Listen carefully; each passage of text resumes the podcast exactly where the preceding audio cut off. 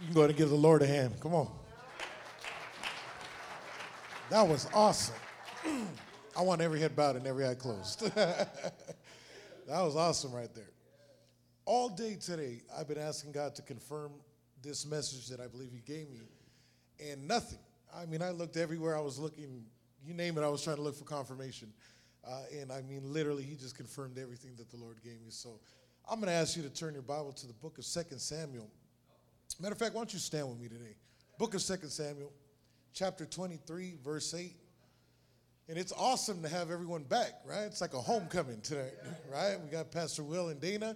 Come on, give them another round of hand. Give them another round. Awesome. I know God used that couple.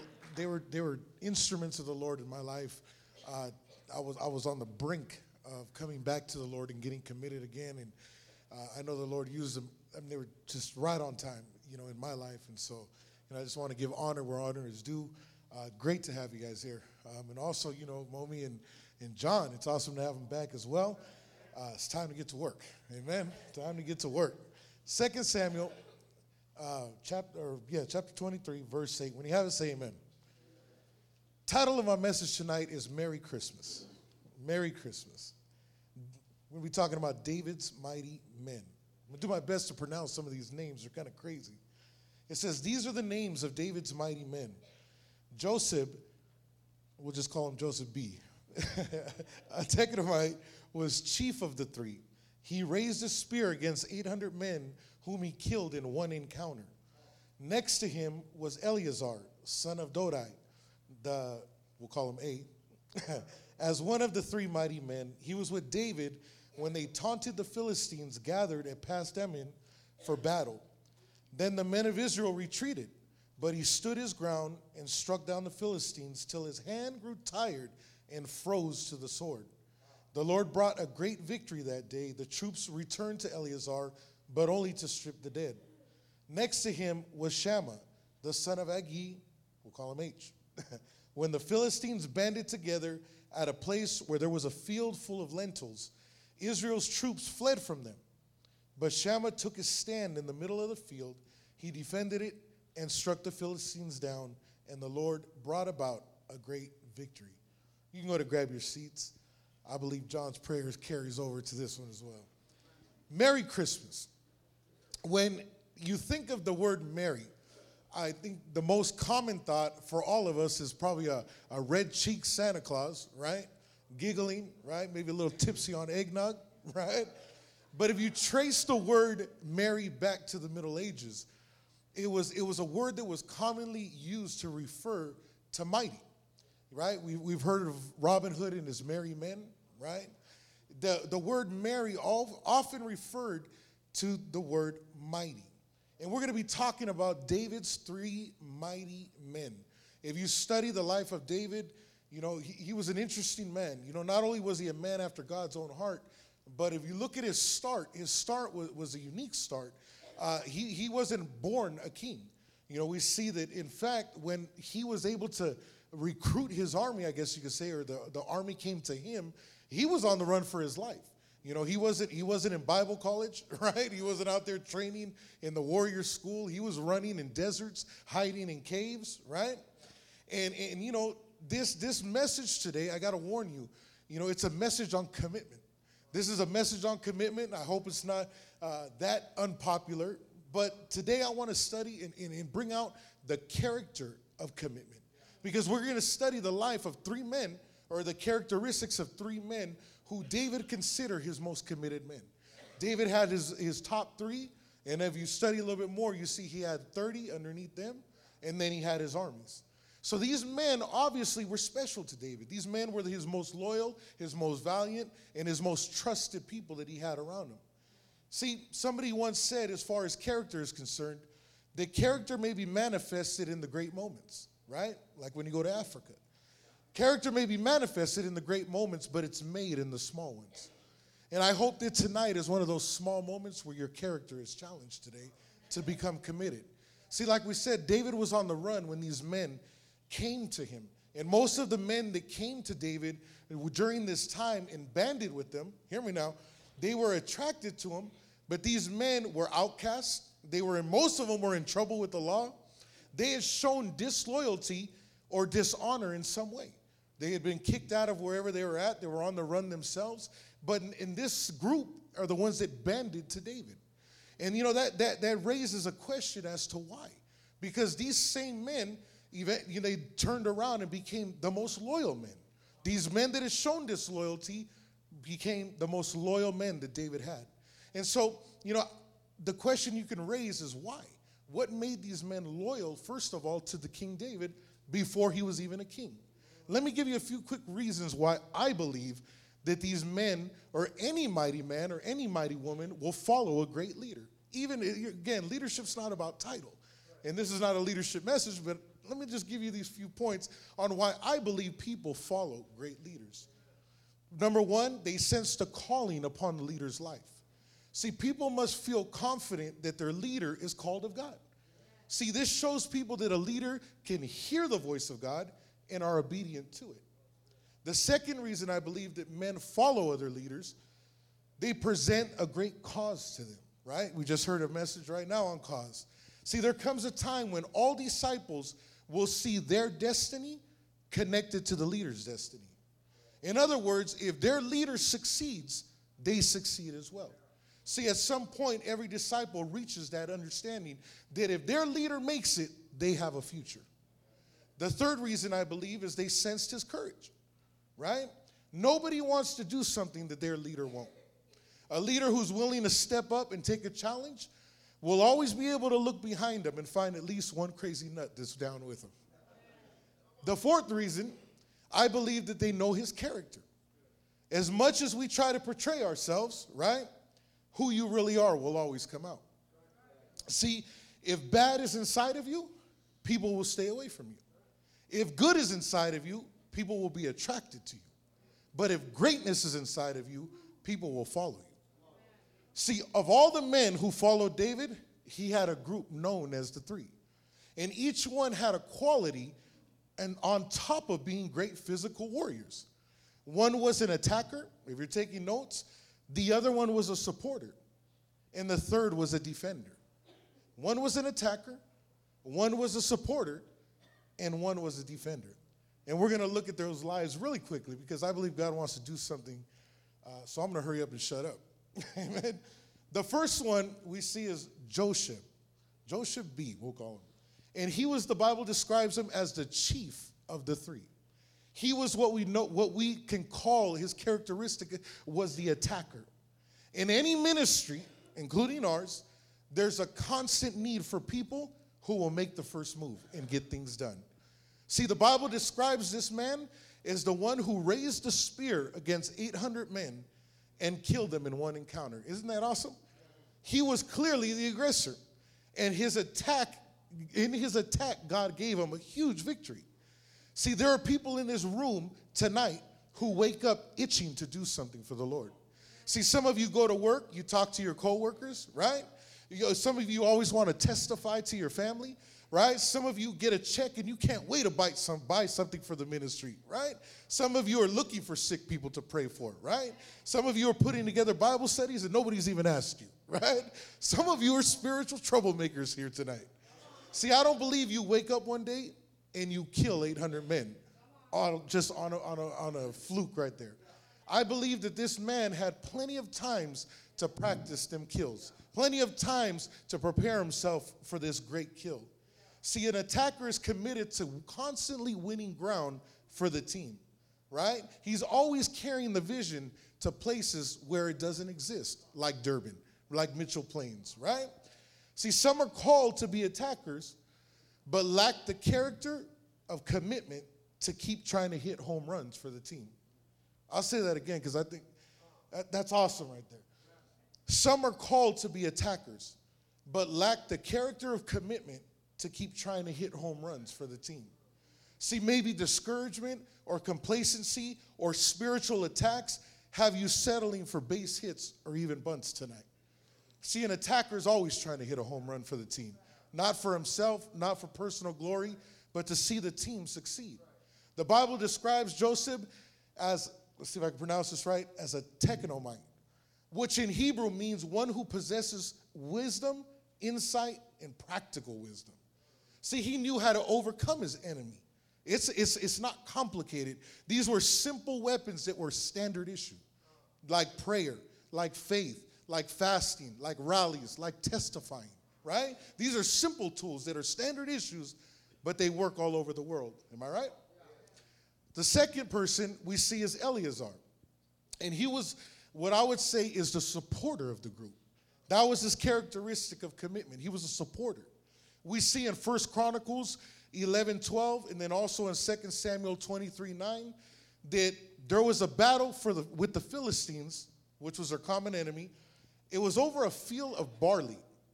And see, Eleazar, he wasn't, he was the opposite of the attacker, right? He wasn't looking for a battle that day, but the battle came to him. And not only did the battle come to him, everyone around him, you know, in the whole army fled except him and David.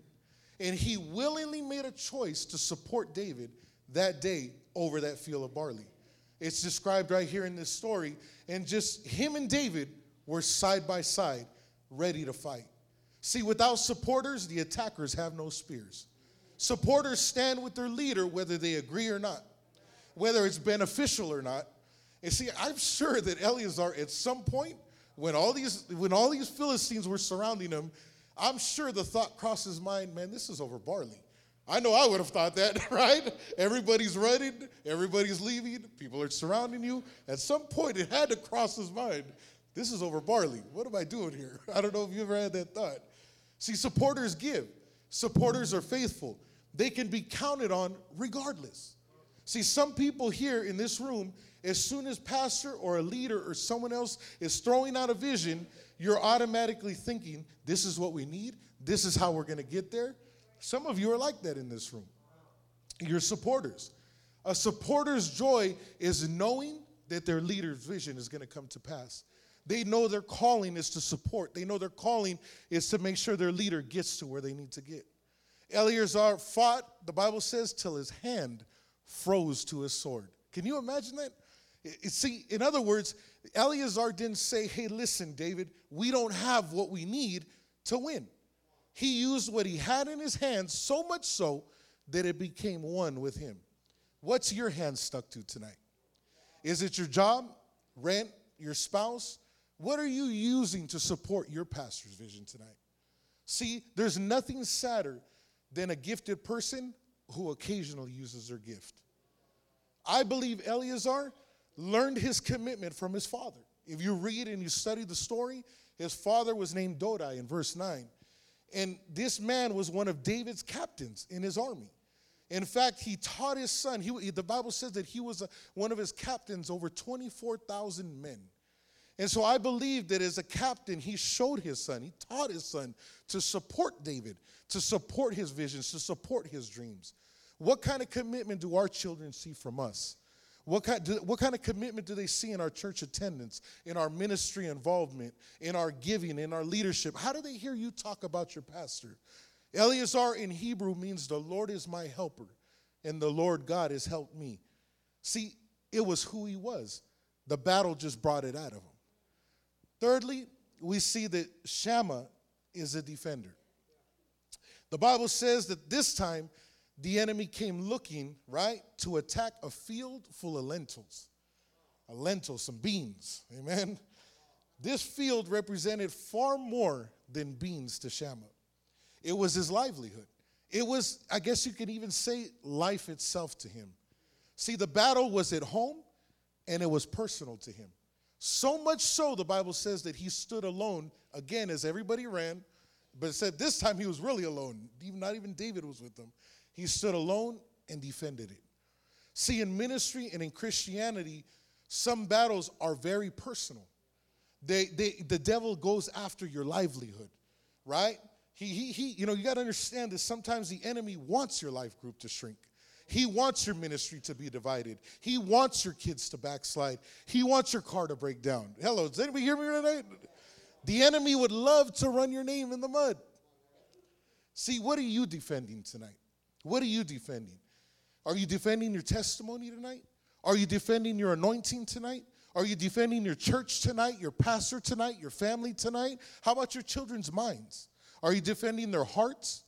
See, defenders rise to challenge the enemy not because they're told, but because they feel it's their duty.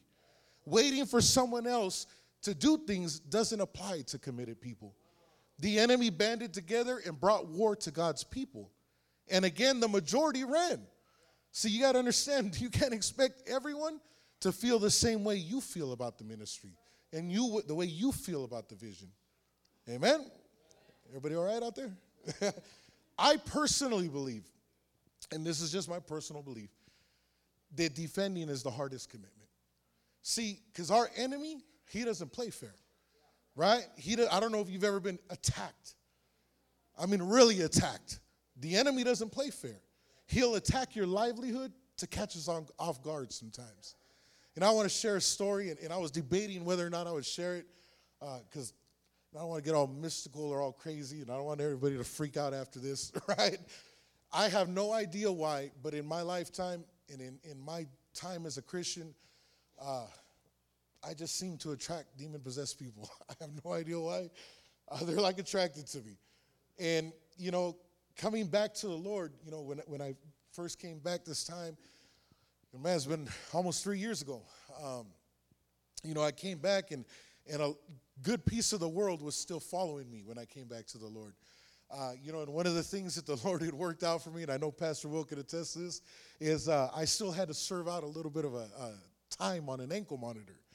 And so, uh, you know, that sounds crazy, right? I used to come to church, right? My life, I used to go to church, used to go to work with an ankle monitor on as a Christian. And I remember one particular night, you know, I mean, I was just happy, you know, I was excited for the Lord.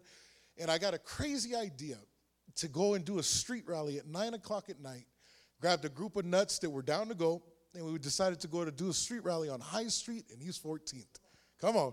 Nine o'clock at night on a Sunday night. I don't know what we were thinking. I might have had too much Starbucks that night, but we went out that night and we went to High Street and International Boulevard. And we get out there, and I don't know the last time you've been out there at nine o'clock at night, but it don't sleep.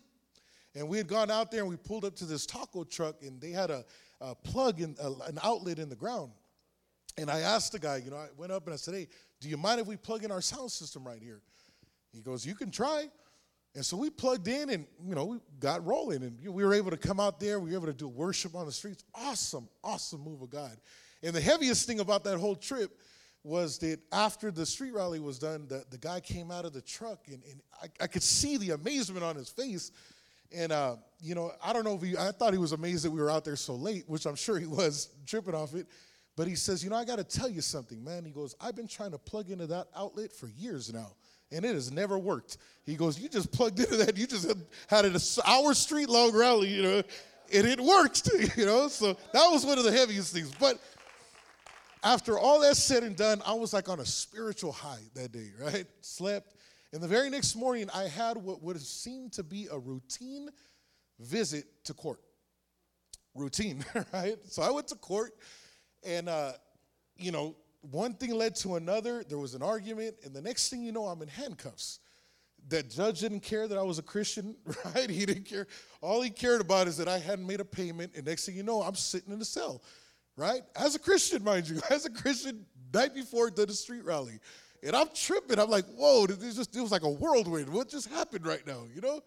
And uh, you know, I'm sitting there talking to God, like, God, is this really happening? I thought these days were over, right? I thought I thought I was free, like free, free. And uh, you know, so anyhow, this is going on, and, and, I'm starting to feel like, you know, man, like a little bit oppressed. And there was a gentleman, you know, in the cell next to me, and uh, you know, I could hear him yelling and banging on the walls. Those of you who've been in jail know those guys, right? Banging on the wall and yelling, and but I mean, like yells of anguish. And so anyhow, they you know they just like call my name, and, and I'm thinking like maybe the judge was just mad and I'm going home, but no, they called me out to go to Santa Rita. So they're lining people up in the bus, and uh, you know they throw me right next. You know, there's they have these two little, I guess uh, I don't even want to call them cells, two little seats with a little screen in between them. There's one guy on this side and one guy on this side. They put me on one side, and again, this whole time I'm talking to God like, why is this happening? And all of a sudden, you'll never guess who they bring right next to me the guy that was yelling. And this guy sits down next to me, and I'm like, oh, great, this is going to be a ride, right? So I'm, again, I'm just trying, trying, tripping out, tripping out. And all of a sudden, this guy next to me that's been freaking out all day turns his head, and looks directly at me. And I could, I could feel his stare. I mean, there's like literally just a little gate in between us. And he's staring at me. And so, you know, I'm casually taking a peek and I'm still trying to pray, God, touch this guy right now before he does something crazy. All of a sudden, he looks at me and he goes, You think you're bad, huh? And I look at this dude and I was like, What in the world? And, you know, I said, He ain't talking to me. and he leans up closer to the gate. He goes, You think you're bad, huh? And I look at him, he goes, You think you could come to my house and make all that noise? And as soon as he said that, every hair on my neck stood up. And I looked at him. You may not believe me, but I it was almost like his face changed. That's the best way to describe what I seen. Face changed, and I knew instantly that I wasn't speaking to that man. And he, you know, he looked at me. He goes, "You think you could come to my house and make all that noise? You think you're doing something?" And I'm just looking at this guy, and I ain't gonna lie, I, I, would love to sit here and tell you that, yeah, I was on fire and ready to lay hands. I was freaked out, man. I was like, this is not happening right now. Then he tells me we had just started a, a, a little Bible study, a Spanish Bible study at the Lord Tennyson. Um, and, and, and as clear as day, this guy looks at me and he goes, Oh, yeah, by the way, that little Bible study of yours, I'll make sure it ends. I was like, Whoa. And then all of a sudden, as, as freaked out as I am, and then he starts laughing and he's, I mean, just like eh, mocking me the whole, the whole ride. And about halfway there, I started talking to myself. And I'm trying, I mean, I ain't gonna lie, I was scared, you know, and I knew that I was face to face with evil, face to face with the demon. And all of a sudden, I started thinking, you know what? Hold on, man. Hold on. You know, I, God gave me victory over here. I could talk to this dude, and I know, you know what? So I, you know, I started talking to him, right? And I know again I wasn't talking to him. So I started, I started a little taunting him back a little bit. I said, "Well, you ain't seen nothing yet. So wait till I get out of here. so wait till I get out of here. You ain't seen nothing yet." But you know, that day taught me something. It taught me a very interesting thing. See, that attack brought a little bit of fight out in me. See, it brought a little bit of fight. At first, it scared me, but then I started thinking about it. I said, you know what? Man, listen, that fight came to me. I didn't go looking for this guy. And you know what? I need to go do another street rally on High Street and International. You know, we need to go to the Tenderloin. We need to go. See, defending, defending, you got to understand, the enemy is going to bring attacks to you. The enemy is going to bring attacks to your family. He's going to bring attacks to things that you love dearly. He's going after your livelihood. He wants to rattle you. He wants to shake you. He wants to move you. See, defending is the hardest commitment. See, we see three mighty men that rose above. Some attacked, some supported, and some defended. All of those commitments, all of those commitments came from their character. And out of all the men in that time, and out of all the warriors that David had surrounding him, these three men shunned him. These three men shone and, and, and they stood above the rest. So much so that they, in their own rights, became famous men. See, we're talking about Merry Christmas today.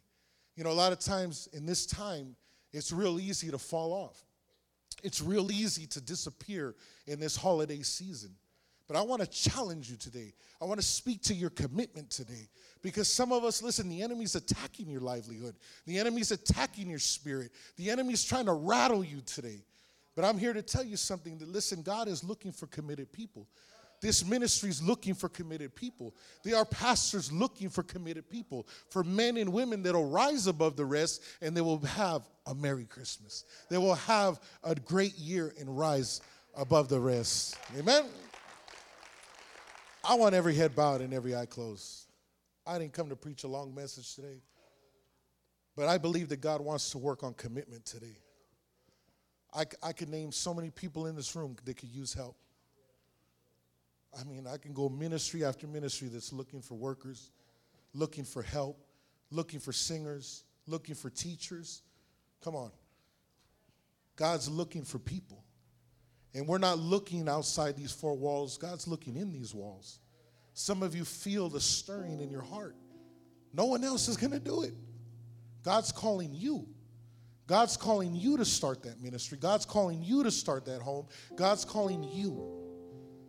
Listen, I know this season it's real easy to shrink back, but I want to challenge you today. Increase your commitment. Become a supporter. Those of you that are that are debating whether or not you should give your tithes, or buy a Christmas gift, give your tithes. Watch God come through for you. Those of you that are debating whether or not you should launch an attack, you feel the stirring of the Holy Spirit. I challenge you do it. Do it. Do it and watch the fruits. Start a women's home. God will be with you. If God's stirring you, then He'll be with you. Some of you need to defend. God spoke to my spirit as clear as day as I was praying earlier today and told me that some of us need to focus on the battlefield of our children's minds. So much stuff flooding their minds. You need to speak life into your children. Tell them of God's glory, tell them of God's power. Pray with them.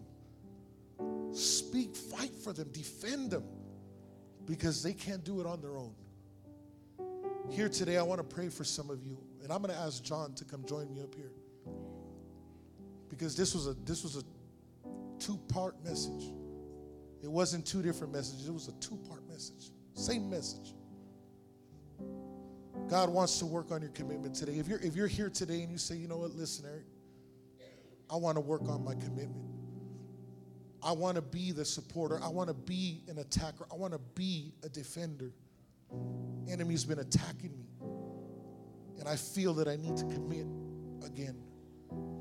If that's you in this place, we're going to stand right now. And as we stand, I want you to go ahead and get out of your seat and come down to this altar right now. This is your chance. Listen, there's healing.